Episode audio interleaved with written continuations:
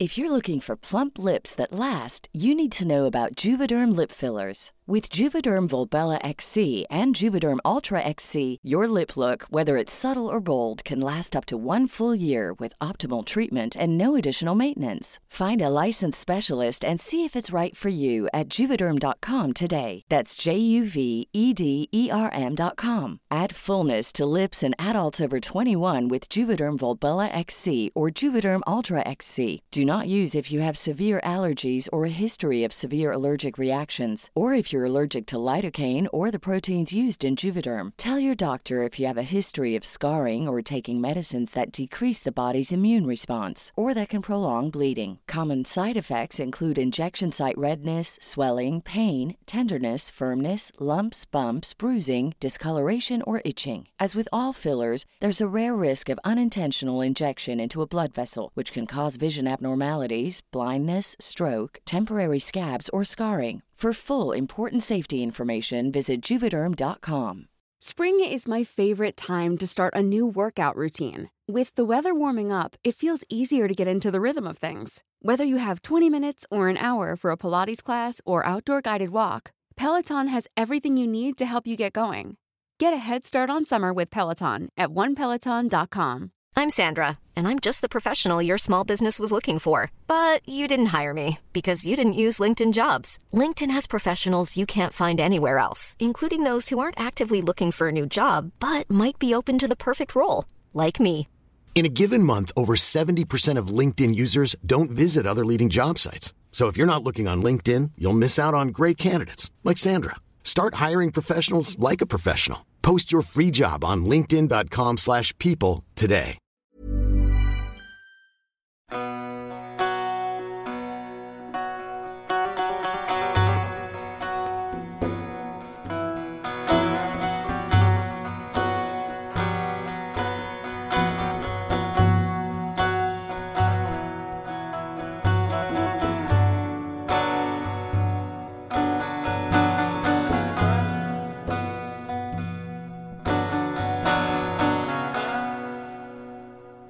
The Taoist tradition is a deep and diverse one. It has played and continues to play a decisive role in the religious landscape of China. And in spite of this fact, a lot of the material we find on Taoism, especially in non Chinese language, is often hugely oversimplified. There's a tendency to focus only on the earliest Taoist authors like Lao Tzu and the Tao Te Ching and Zhuangzi and the, well, the Zhuangzi. These sages, only one of whom probably existed historically, is often exalted as the true representatives of pure Taoism, and any later developments in the sort of post classical period is often either downplayed or outright ignored. Even I, in my earlier episode about Taoism, leaned very heavily into the classical period in particular. I did promise then that I was going to deliver more episodes about the later developed Taoist tradition, and finally today I am going to deliver on that promise. It is indeed true that most people are familiar only with the classical Taoist texts like the Tao Te Ching and Zhuangzi, partly because scholarship on the topic has almost exclusively focused on that period.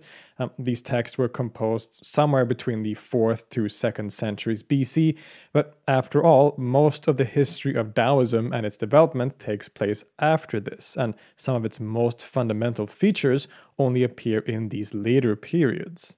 As mentioned in the earlier episode, many have tended to divide Taoism into philosophical Taoism or Daojia and religious Taoism, Daojiao, the former being associated with the classical texts and their authors, and the latter with the more organized forms of Taoism that developed in later centuries.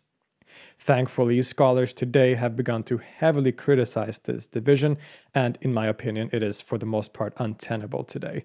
As pointed out by Louis Komjathy, this division of philosophical versus religious Taoism is a colonialist and Orientalist legacy that has stuck and pervades the discussion even today.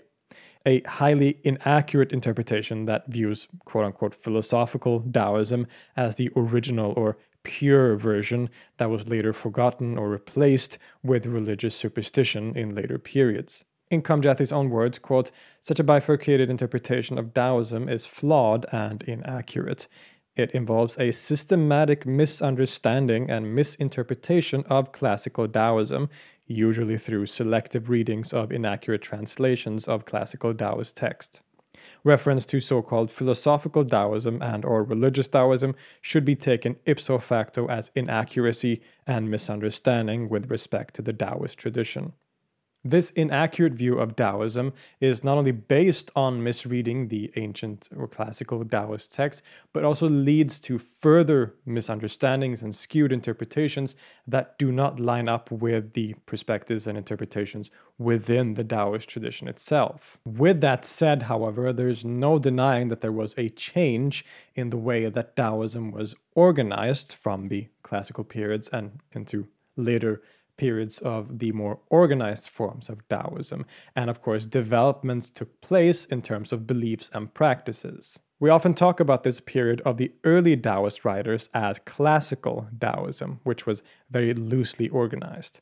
Now, it wasn't completely unorganized, as many have assumed previously. Instead, we see evidence in texts like the Zhuangzi that the so called Taoists of his time belonged to lineages of teacher student initiation, and that similar ideas and practices were observed by these groups. Scholars have opted to call these inner cultivation lineages that existed around China.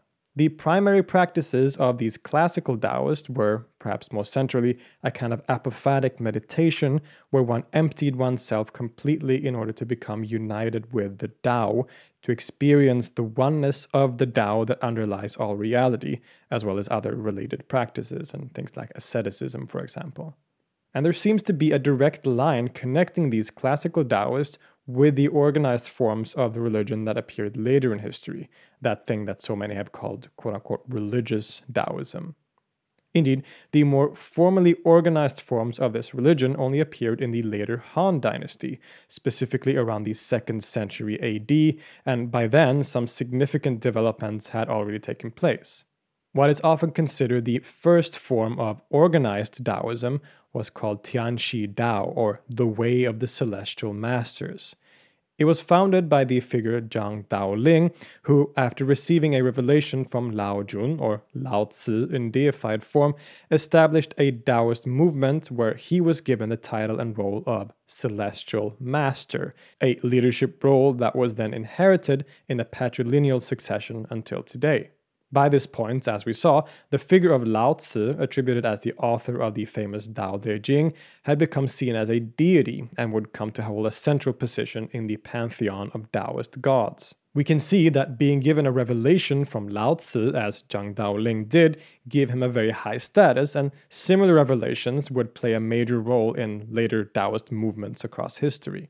The way of the celestial masters, also called Zheng Yi, Orthodox Unity, and Wudoumi Dao, the way of the five pecks of rice, became one of the cornerstones of the Taoist tradition, and today it remains one of the two main schools of Taoism in China.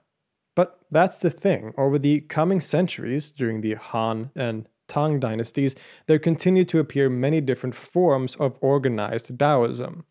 Taoist movements distinct from Tianshi, or the Way of the Celestial Masters, that nonetheless played an important role. And some of the most prominent of these include Tai Ching, Shang Qing, and Ling Bao.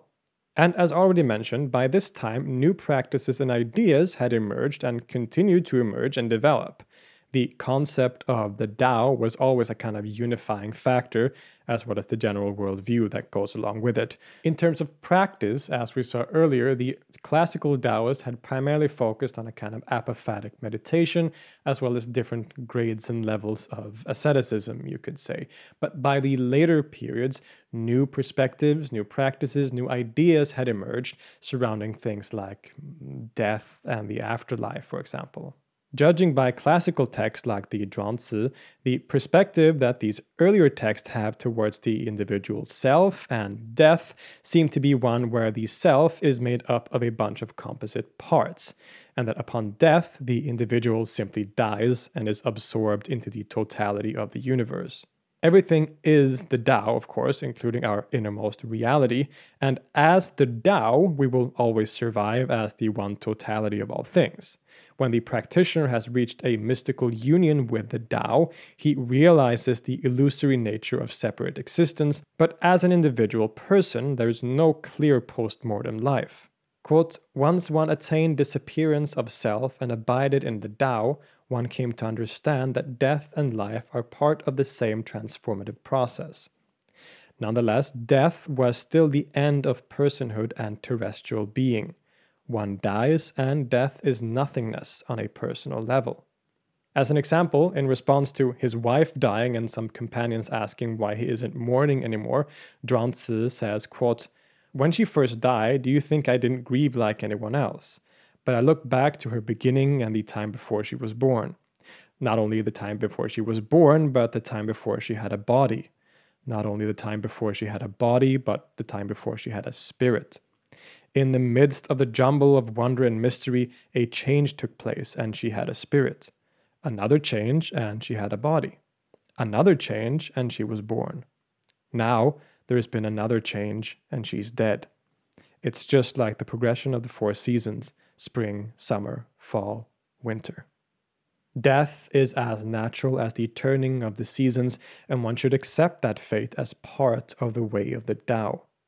But later on, new perspectives seem to have developed. They never strayed from this original perspective, of course, but the Taoists also started to conceive of different ways that one might be able to bring together the different aspects of the composite self, and through that reach a kind of immortality.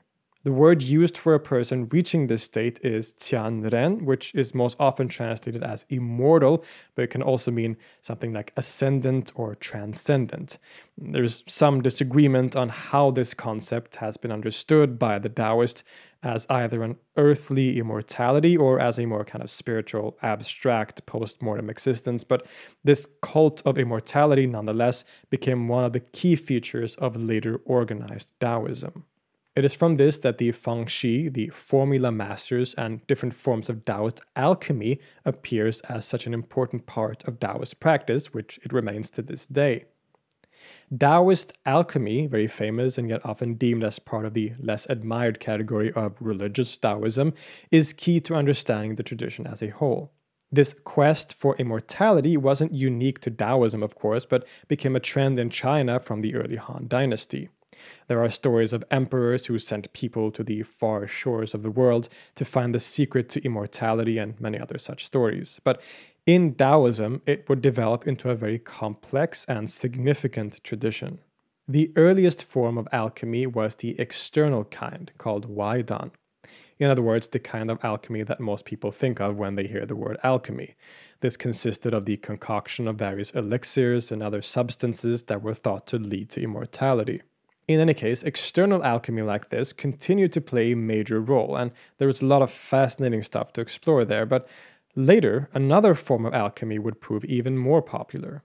In what is often called the period of late organized Taoism, including in the later Tang Dynasty, Song, Ming, and Qing dynasties, we see more significant changes in the religion the appearance of Buddhism in China proved very influential, not only on society at large, but on Taoism as a religion as well. While there were periods of animosity between these two religions, we can also see how the two traditions would greatly influence each other. Chan Buddhism, known in Japan as Zen Buddhism, is greatly influenced by Taoist ideas, and in the later Middle Ages, we also see how Taoism becomes increasingly influenced by Buddhism as well. It is, for example, here that Taoism developed a form of monasticism, similar to the monks and nuns of Buddhism, and thus encouraged further change in its organization. Taoist priests and monks started practicing things like celibacy and communal monastic living, something that was not the norm in earlier periods. In this later period, we also see the emergence of more organized Taoist movements, most prominently the Zhuangqian, the Way of Complete Perfection, a highly monastic form of organized Taoism, heavily influenced by Buddhism, which today makes up the majority form of Taoism in China, followed by the Way of the Celestial Masters mentioned earlier. And it is also in this period that we see the development of internal alchemy, Neidan which would become one of the primary forms of Taoist practice going forward. It is this very fascinating and deep tradition that we will focus on for the rest of this discussion. Internal alchemy, or Neidan, is just like external alchemy, a set of ideas and techniques with the ultimate aim of transforming the inner self so that it can reach immortality. But here, it isn't done through elixirs and other external means, but instead through what we could broadly call spiritual practices.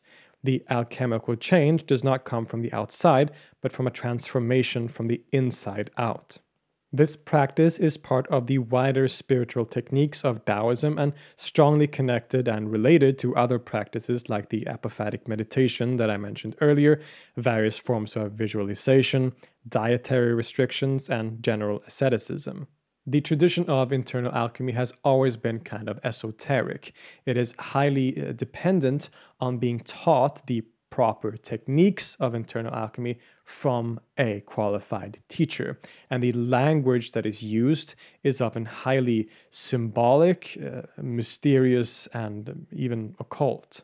It uses symbolic terms taken from external alchemy and uses these external alchemical terms to explain different inner states and aspects of the self.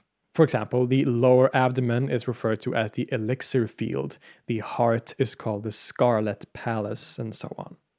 This language is probably partly a conscious way of keeping the teachings esoteric, but also has a very nice poetic ring to it.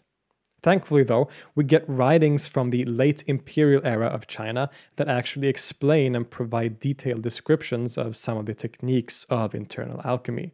From this, it becomes clear that it is a tradition that is, again, strongly connected to other currents within Taoism in particular, but also within Chinese culture and religion in general. There are elements from classical Taoist texts, meditation techniques, external alchemy, Chinese medicine, and even symbology from the I Ching, or Book of Changes.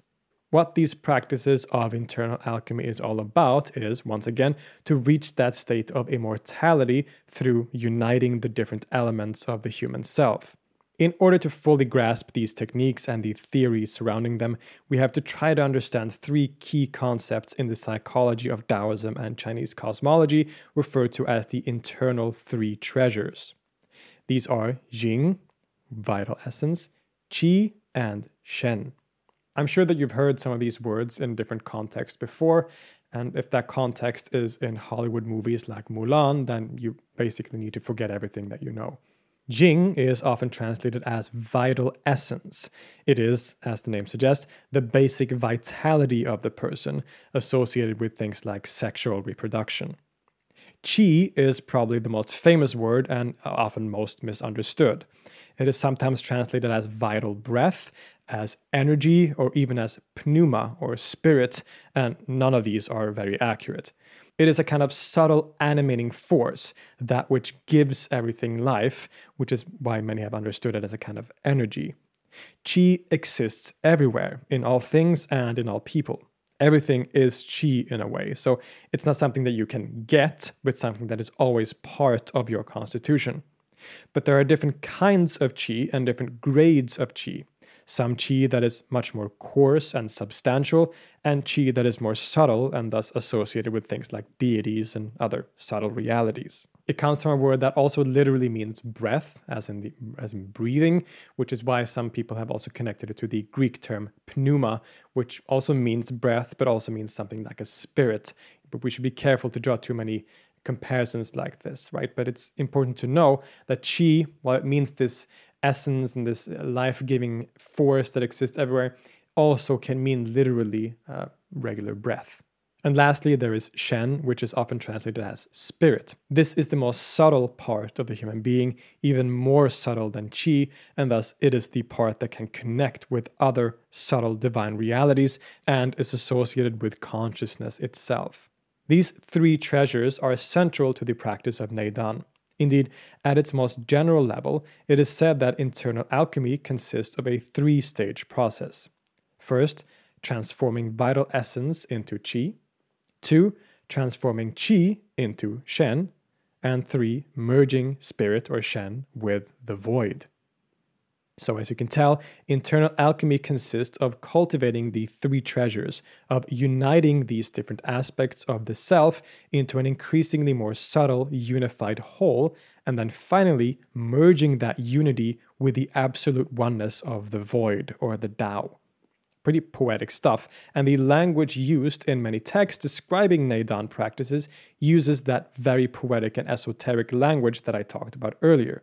Just listen to this section from the Wuzhen Pian, The Awakening to Perfection, written by Zhang Boduan. Quote, Harmonize your inner lead and mercury to produce the elixir. Whether big or small, there is no harm. Both areas are quite safe. If you wonder what the true lead may be, it is moonlight shining every day on the western river. Before you have refined the reverted elixir, do not enter the mountains, since on the mountains, in and out, there is no lead for you. Rather, the supreme treasure is in everybody's home. It's just that folk are ignorant and never recognize it. When bamboo breaks, use bamboo to repair it. To hatch a chicken, use an egg. To match up different species is a waste of effort. Much better, add to your spiritual potential with true lead. The white tiger in the western mountains begins to go wild. The green dragon in the eastern sea is no match for him. Both beasts interlock and fight hard to the death. They turn into a mass of purple golden frost. On the peak of Sacred Flower Mountain, the male tiger roars.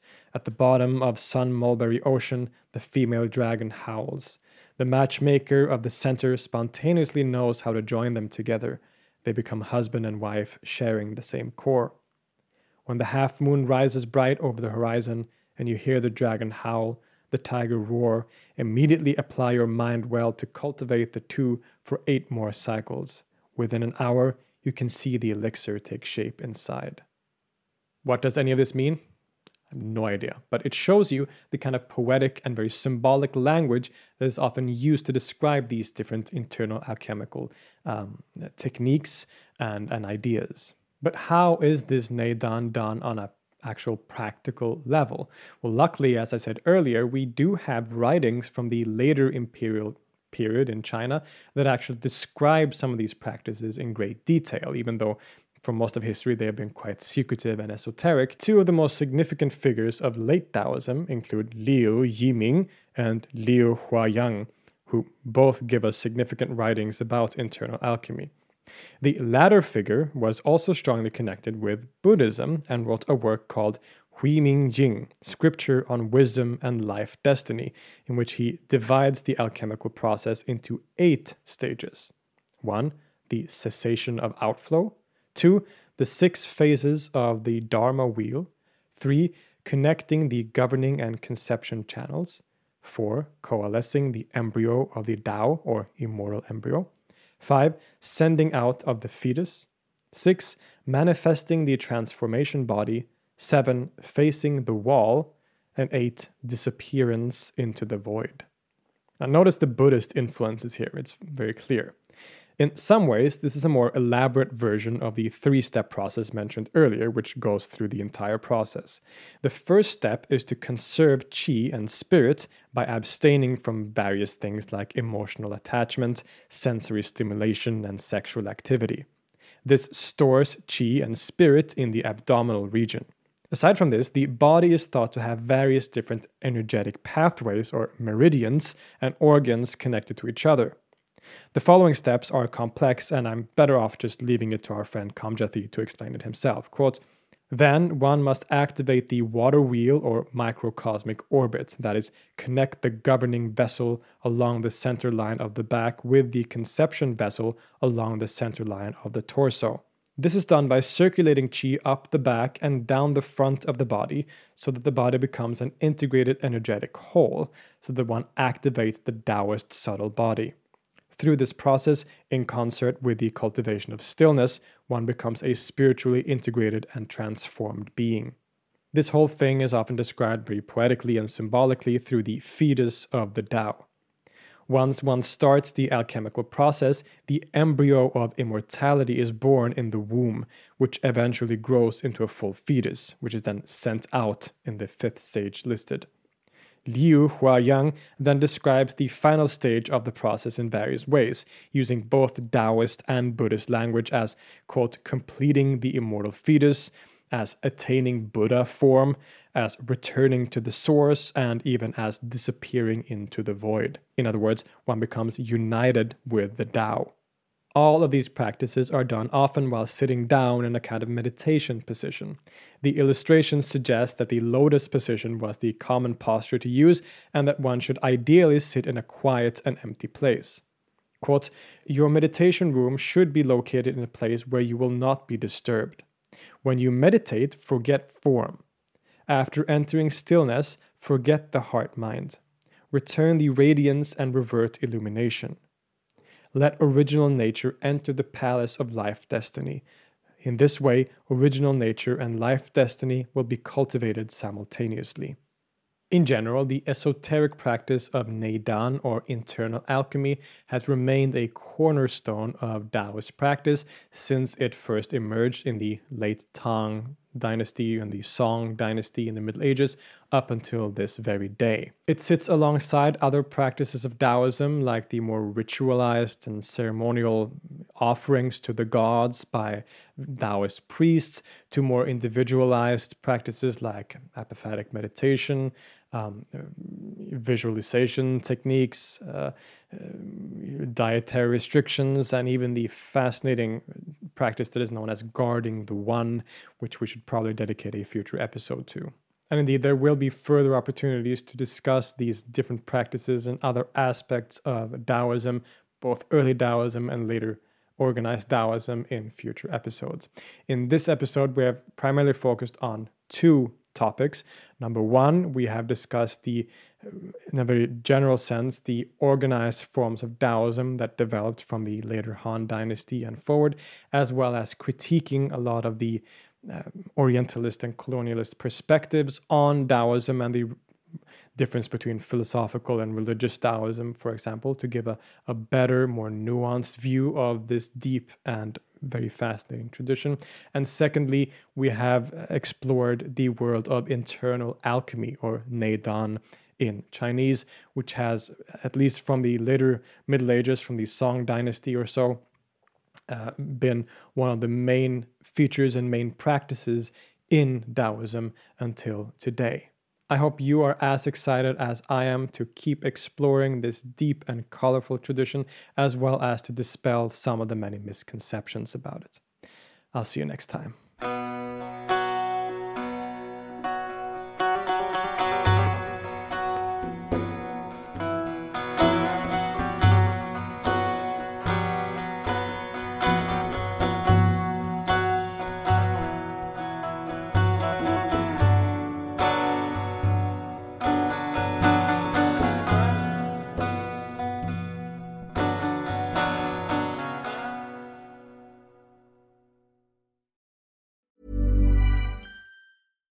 Deserves the best, and there's no better place to shop for Mother's Day than Whole Foods Market. They're your destination for unbeatable savings, from premium gifts to show-stopping flowers and irresistible desserts. Start by saving 33% with Prime on all body care and candles. Then get a 15-stem bunch of tulips for just $9.99 each with Prime. Round out Mom's menu with festive rosé, irresistible berry chantilly cake, and more special treats. Come celebrate Mother's Day at Whole Foods Market. Want to get a chiseled look in the jawline? Sculpt and shape your jawline with added volume from Juvederm Volux XC. Juvederm Volux XC is an injectable gel specifically designed to be robust enough to improve moderate to severe loss of jawline definition. And it is the first and only hyaluronic acid filler approved for the jawline. Add volume to your jawline for a chiseled look with Juvederm Volux XC. For important safety information and to find a licensed specialist, visit juvederm.com. That's J U V E D E R M.com. Not for people with severe allergic reactions, allergies to lidocaine, or the proteins used in Juvederm. Common side effects include injection site redness, swelling, pain, tenderness, firmness, lumps, bumps, bruising, discoloration, or itching. There's a risk of unintentional injection into a blood vessel, which can cause vision abnormalities, blindness, stroke, temporary scabs, or scarring. Talk to a licensed specialist to find out if it's right for you. Visit juvederm.com. That's J U V E D E R M.com.